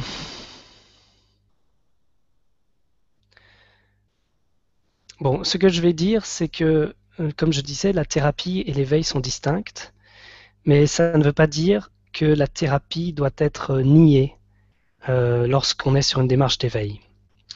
Euh, au contraire, ces deux démarches sont totalement complémentaires, car admettre que tout est en soi être prêt à se nudifier, à être totalement innocent, demande déjà un certain climat intérieur apaisé. Parfois, il y a trop de, douleur en soi euh, qui fait que nous ne sommes pas honnêtes avec nous-mêmes. Nous ne pouvons pas, nous n'avons pas la capacité d'être honnêtes avec soi-même parce qu'il y a trop de souffrance qui fait que pour notre sécurité, parce que c'est un principe psychique, la zone de confort égotique est maintenue parce que nous ne, sommes, nous ne serions pas prêts à nous voir, à faire face à soi-même dans cette situation. C'est pour ça que le, processus, d'ailleurs est, intelligent et que la lumière se fait en douceur et que la lumière descend en douceur. Il faut comprendre que la lumière est absolue. Si, Dieu le veut, en un claquement de seconde, il implose et il explose tout. Euh, c'est pas très utile pour l'expérience. Donc, pour cette raison, la lumière descend à un rythme parfait en fonction de chacun et qui correspond aux, résistances que l'on a. Ces résistances qui sont dues aussi à notre choix conscient de la peur ou de l'amour. Et cette capacité à choisir est aussi liée à l'ensemble des résistances en soi, donc l'ensemble des souffrances, des douleurs. Si elles sont trop importantes, il est bon de d'abord ou en complémentarité choisir une démarche de thérapie. Une thérapie quelle qu'elle soit, il y en a extrêmement nombreuses maintenant, des nouvelles thérapies qui sont vraiment bien, des nouvelles thérapies qui se situent au niveau de l'âme, qui peuvent directement nettoyer les corps énergétiques, qui peuvent nettoyer euh, les corps émotionnels, les engrammes, euh, les, cordes éthériques, euh, un, tas de choses qui, qui des implants, etc. Un tas de choses qui, qui sont qui, sont euh, encrassés dans, les différents corps autour de soi et qui euh, nous parasitent, qui parasitent. Euh, à ce moment, il est bon de les enlever tout en étant sur une démarche d'éveil, c'est-à-dire que la thérapie est nécessaire pour se sentir bien, se sentir mieux, jusqu'à se rendre compte que fondamentalement, il n'y a personne qui se sent bien, il n'y a personne qui se sent mieux parce qu'il n'y a personne à guérir il y a juste la paix. Mais pendant un temps, nous ne sommes pas prêts à entendre qu'il n'y a personne à guérir parce que nous souffrons. Alors, une thérapie peut être euh, employée en complémentarité. Quand je vois ici, euh, si je parle de cela, que avec mon moi intérieur, je lis la question, j'ai souvent des flashbacks du passé ou des violents rêves éveillés. Euh, ce que je ressens, et comme tu l'as exprimé, Alexandre, c'est la violence, le mot violent qui m'interpelle parce que la lumière elle, se descend en douceur. La violence est l'expression de fortes résistances qui sont en soi et qui peuvent être euh, nettoyées. Moi, ce que je vois, c'est que en réalité, euh, il y a une, ton âme est bien mûre déjà. Ton âme est bien mûre et donc euh, la volonté de ce ressenti, cette vérité, tout ça est assez clair. Et en même temps, il y a des fortes résistances qui fait que quand tu touches à cela, tu, tu, tu frottes euh, comme une sorte d'électrocution avec, euh, avec ces, parasites. Euh, dans le bouddhisme, on, on, voit bien, il y a deux étapes dans le bouddhisme. La première, c'est la méditation, qui sert pendant longtemps, longtemps, pendant des années à calmer, à calmer, à calmer le mental. Et puis après, il y a la vision pénétrante. Vipichana, qui est la transcendance de ce mental. La première étape, cette méditation sert à être calme. Et ensuite seulement, on, remet en question euh, le fait que tout est illusion. Donc on remet en question les fondements de la réalité. Mais si on a l'esprit embrouillé, on ne peut pas se torturer avec ça. Il faut d'abord être calme. Et donc, à ce moment-là, ça c'est le rôle de la thérapie. Donc on voit bien que la thérapie n'est pas de l'éveil, mais qu'ils agissent ensemble, bien sûr. En ce qui te concerne, Alexandre, je pense que lorsque tu, auras fait cette démarche-là, il sera plus facile de voir clair en toi et d'entendre les murmures de l'âme. Les murmures de l'âme peuvent être parasités par cet ensemble de résistances qui, euh, euh, comme tu dis, le subconscient euh, sort et, le mental interprète tout cela. Mais ce n'est qu'une interprétation qui brouille et qui rend sourd aux murmures de l'âme. Le climat apaisé est nécessaire. Merci beaucoup. Merci beaucoup, euh, Quentin, pour, euh, pour ce, bon moment, pour tes réponses qui sont très claires et très complètes. Et merci à tous merci. Euh, d'avoir encore une fois joué le jeu, d'être d'être venu, d'avoir échangé avec nous, d'avoir partagé ces vibrations. Et bah, je vais te laisser, comme d'habitude, je vais te laisser le mot de la fin. Donc je remercie encore une fois tout le monde vraiment. Et je te remercie beaucoup, Quentin, pour ta présence et tout ce que tu nous as offert ce soir. Et je te laisse le mot de la fin. Merci. Mais merci à toi, Stéphane. Euh, je goûte euh, énormément ta, gratitude. Euh. Eh bien, voilà, je pense que c'est ça qui va se dire.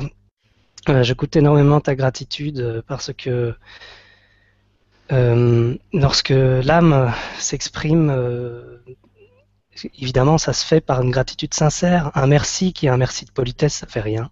Il y a un vide euh, total, euh, c'est, euh, il n'y a rien qui se passe dans le corps. mais quand c'est goûté, eh bien, c'est ça la nourriture. C'est ça la nourriture de l'âme. C'est ça qui importe. Et c'est ça qui, qui, qui, qui crée les, les, vibrations.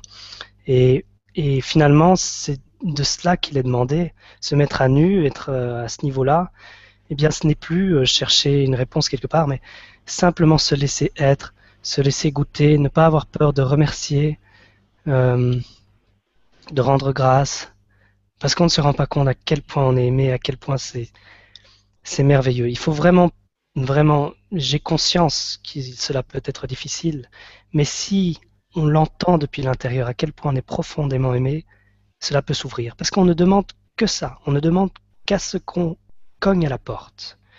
Et lorsqu'on cogne à la porte, juste cogner à la porte, cela est suffisant après. Après, tout le reste est fait pour nous. Mais on nous aime trop, beaucoup trop, que pour le travail soit, que pour que le travail soit fait à notre place. On ne fera pas le travail à notre place parce qu'on nous aime trop pour ça. On nous respecte trop pour ça. Le Père qui s'est créé lui-même respecte trop ce qu'il a lui-même créé pour ça. Donc, non. Si on l'a décidé, on peut lâcher, on peut lorsque nous nous sentons prêts, se laisser aller à cette vérité qui peut être là, en ce moment même, être entendue depuis l'intérieur, et vivre des choses. Il n'y a pas de mot pour ça, et c'est ça qui est merveilleux, c'est que ça transcende tout ce que l'on peut penser, et là est la paix suprême, et cela se goûte dans des moments tels que je viens de te le décrire, Stéphane, cela se goûte pleinement tout est un.